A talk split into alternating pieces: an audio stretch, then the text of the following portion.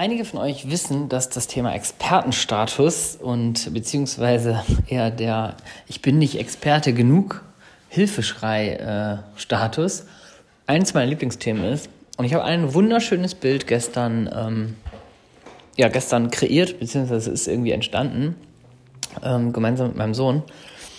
Und das möchte ich mal mit dir teilen, weil das zeigt aus meiner Sicht ein, ein super geiles Learning auf. Und zwar er saßen wir gestern hier zusammen am Tisch und der hat Armbrot gegessen und er hat so einen kleinen Teller, so einen, so einen Plastikteller und da drauf sind so ganz äh, künstlerische Zeichnungen. Da ist so, ähm, so ein Dschungelurwald so ein bisschen drauf. Also der, das ist ein blauer Untergrund und dann ist so ein, so ein Blatt mit so einem Käfer drauf. Dann ist da aber auch so eine, eine Sonne mit drauf und dann sind so verschiedene Abteile mit drauf. So ein Marienkäfer von oben und so ein kleiner Pilz. Also die wildesten Sachen. Das ganze Ding ist voll mit so kleinen Symbolen. Und dann ähm, am Vormittag übrigens haben wir ein bisschen zusammen gemalt und äh, wer Kinder hat, der weiß, also der Joris ist drei, der weiß, den geistern dann immer so Sachen durch den Kopf, die die am Tag erlebt haben und so. Und dann war er so ein bisschen satt gegessen und schaute so auf diesen leer gegessenen Teller, auf diese ganzen Symbole.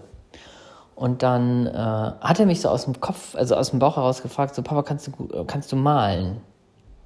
Und dann meinte ich so, nee, kann ich nicht so gut. Also nicht so gut wie du, ne? kann ich, kann ich nicht. Und dann äh, meinte er, warum kannst du nicht malen?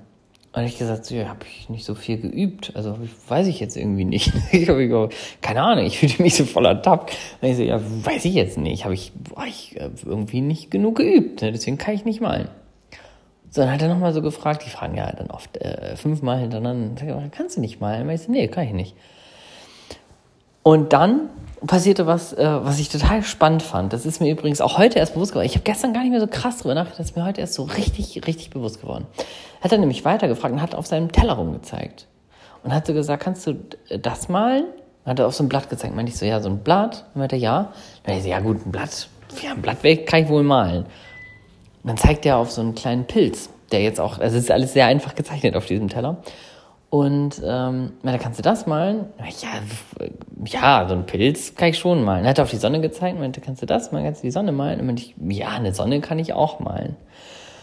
Und dann ähm, war da so, eine, so, ein, so ein kleiner Marienkäfer von oben, der auch so auf so einem Platz saß. Und meinte, kannst du das malen? So ein, ähm, so ein Marienkäfer? Ich gesagt, ja, ja, so ein Marienkäfer kriege ich wohl auch hin. Und dann hat er gefragt, was kannst du noch malen? Und da habe ich gesagt, ja, keine Ahnung, so ein, so ein, Haus kann ich vielleicht noch malen. Und dann kann, kannst du ein Auto malen? Und ich so, ja, das ist jetzt vielleicht nicht das Hübscheste, aber so ein Auto kriege ich wohl auch irgendwie hin. Und dann war das Gespräch irgendwie zu Ende. Also das ging natürlich nicht irgendwie, wir sind da nicht tausend Erkenntnisse gekommen in dem Moment des Gesprächs, aber in der Reflexion. Und deswegen nehme ich heute diese Podcast-Folge auf. Die erste Frage, die er mir gestellt hat, war, kannst du malen? Und aus dem Bauch heraus habe ich gesagt, nö. Und dann hat er mich gefragt, warum nicht? Und dann habe ich gesagt, ja, weil ich nicht genug geübt habe. Das ist Erkenntnis Nummer eins, ähm, weil oftmals haben wir so das Gefühl, wenn wir, wenn wir so denken, so, also wir fragen uns die Frage ja oft selber, wenn wir zum Beispiel jetzt mit unserem Thema äh, online rausgehen wollen, so dann, dann stellt uns ja keiner so bewusst irgendwie solche Fragen, sondern in der Regel, also es sei denn, wir binden jemand extern mit ein, was natürlich äh, immer das Beste ist, was wir tun können. Aber wir selber stellen uns oftmals so die Frage, kann ich das? Und dann sagen wir instinktiv nein. Und wir fragen uns oft die Frage nicht, warum nicht. Ähm, weil die Antwort, ich habe nicht genug geübt, fuck it, die trifft sowas von auf vieles zu. Und da haben wir ja eine Begründung. Das ist aber gar nicht die krasseste Erkenntnis aus meiner Sicht, sondern die krasseste Erkenntnis ist das, was danach passiert ist. Die Frage, kannst du das malen? Ja. Kannst du das malen? Ja. Das heißt, aus dem Bauch heraus hätte ich gesagt, ich kann nicht malen. Warum? Hab nicht genug geübt. Auf einmal kommen aber Detailfragen. Kannst du eine Sonne malen? Kannst du ein Auto malen? Kannst du einen Pilz von oben malen, Marienkäfer und so weiter, wo ich auf einmal Ja gesagt habe. Und was hat das jetzt mit dem Thema Expertenstatus zu tun? Ganz einfach. Uns ist oft gar nicht bewusst, was wir können, weil wir total hohe Maßstäbe setzen. Weil wenn mich zum Beispiel, ich weiß nicht, wie es bei dir ist, aber wenn mich jemand fragt, kannst du malen? Dann ist in meinem Kopf sind irgendwelche Gemälde von Künstlern am Start. Richtig schön gemalte Bilder. Vielleicht der Vergleich mit anderen, wenn ich dran denke, ja, wie schön meine Frau zum Beispiel auf dem Papier rummalt. So, das heißt, ich bin im Kopf nur im Vergleich und treffe dann die Entscheidung, nein, kann ich nicht, weil ich im Vergleich lebe. Mein Sohn aber ist kein Vergleich für einen Künstler, sondern der fragt aus Also, um es jetzt mal irgendwie hierarchisch so nur, für, nur fürs Bild zu machen, fragt er ja von ganz unten. Also, ich ähm, habe oftmals diese, diese Skala, die ich mit ins Spiel bringe, dass ich sage, so, ne, Expertenstatus, wenn es eine Skala von 0 bis 10 ist und du ein Wissen hast auf 3, nicht auf 10, Professor Doktor irgendwas, sondern auf 3 dein Wissen ist, deine Zielgruppe aber auf Level 0 steht, kannst du denen ja super was beibringen. Und genau das ist es symbolisch gewesen.